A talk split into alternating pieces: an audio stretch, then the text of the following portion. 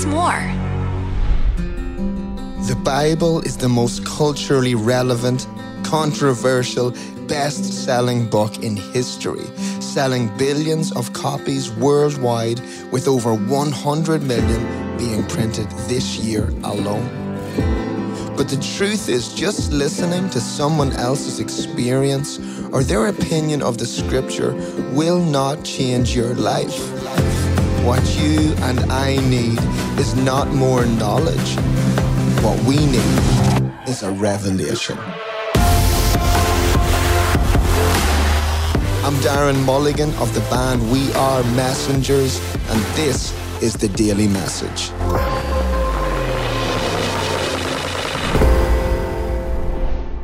Father God, we boldly ask that you open our ears and open the eyes of our hearts as we breathe in your inspired words.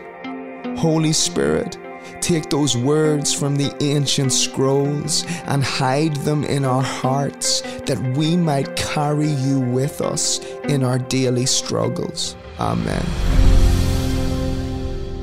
This is a reading from the Word of the Lord, translated from the original languages by pastor and poet Eugene Peterson.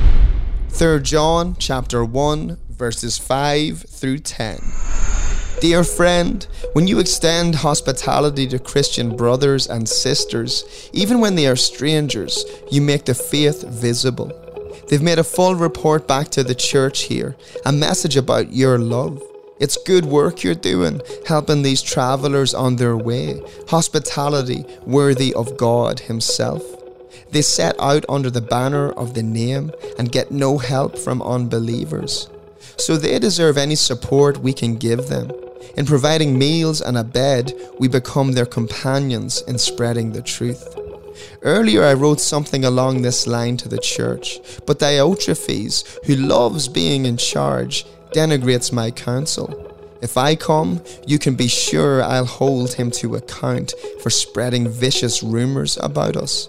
As if that weren't bad enough, he not only refuses hospitality to travelling Christians, but tries to stop others from welcoming them. Worse yet, instead of inviting them in, he throws them out. It's striking how much of Jesus' life is told in settings defined by meals. Early on, people noticed how frequently Jesus was seen at meals with outsiders, men and women not considered acceptable in religious circles. He got a reputation for eating and drinking outside conventional settings and for not being very particular about the people with whom he ate. I came feasting, he said, and they called me a boozer, a friend of the misfits. One story in wide circulation in the early church was of a scandalous incident that took place when Jesus was having a meal at the home of a Pharisee named Simon. An uninvited woman slipped in and stood behind Jesus as he reclined at the table. Weeping, she washed his feet with her tears, then she dried them with her hair. And as if that weren't enough, she massaged his feet with expensive perfume. And Jesus let her do it. Everyone, it seems, knew the woman was a harlot.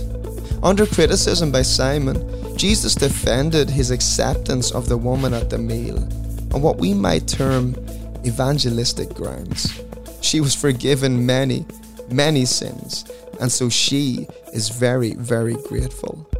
And then he dismissed the woman with a benediction Your faith has saved you, go in peace. At another meal with a Pharisee leader, Jesus challenged and rebuked the social snobbery that was a parody of hospitality and, in fact, destroyed hospitality. Jesus even invited himself to a meal with the despised tax collector Zacchaeus in Jericho demonstrating that the Son of Man came to find and restore the lost. He also enjoyed the hospitality of his friends Mary, Martha, and Lazarus in Bethany, and he frequently reinforced the centrality of hospitality by telling parables that featured food and drink, meals, and banquets.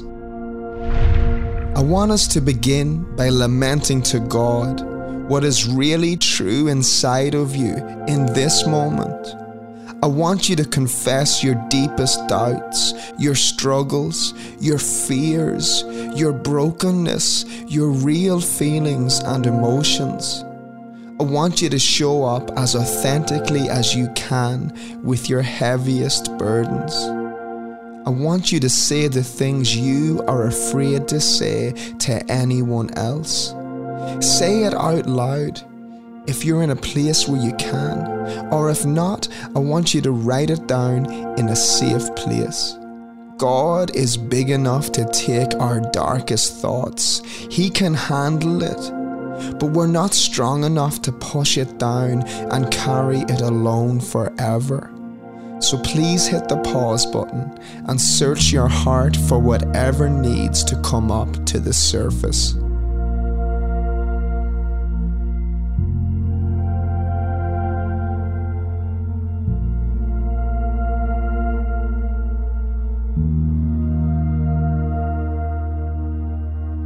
Praying to God can be a struggle, but I want you to ease the burden off yourself and just thank Him for even one thing in your life today and make it really specific.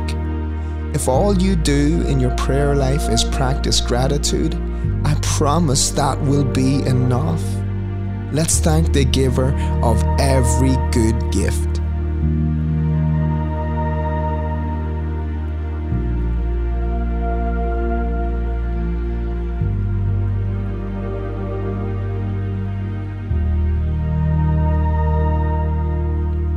We have practiced lament and gratitude. And now, Jesus, I ask that you give everyone who is listening to this a revelation. Holy Spirit, give us a very specific word or a phrase because you alone know what this day holds for each of us.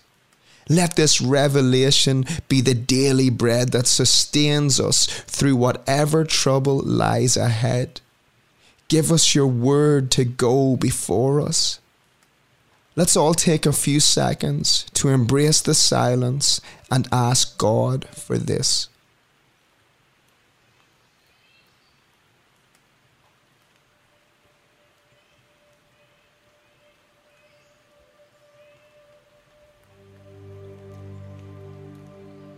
Hit the pause button on this podcast if you need more time and write it down in a journal or in a note on your phone.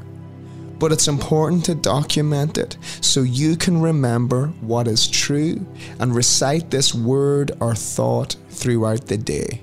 Finally, once you have documented that phrase or word, I want you to take a moment and ask Holy Spirit to lay someone specific on your heart Whatever the first name or face that pops into your mind, I want you to jot it down and reach out to them today and tell them that Holy Spirit was thinking about them and that God placed them on your heart. What a beautiful gift this will be. And then I want you to boldly ask them what they need from you today. Don't let them off the hook too easily. They'll probably tell you that they're okay and don't need anything, but keep pursuing them and do something kind for them anyway. This step is important because you can't get where you want to be by staying in isolation. Allow God to connect you through Holy Spirit deeply to other human beings that can be for you. Father God, we thank you for breathing words of life into us today. We ask that you gently remind us throughout this day of the revelation you have given us specifically, that we might believe that your words are true, that we might be made more aware of your presence that we might allow you to animate our actions and be the words in our conversations. We ask all this in Jesus' name. Amen. The daily message is taken from the vivid language of the Message Bible. It cuts through the confusion and fatigue that often can come from reading scripture. Today's writings come from the pastor and poet Eugene Peterson. The message will leave you in surprise and wonder at the clarity and beauty of God's Word. Explore the Message Bibles available at messagebible.com.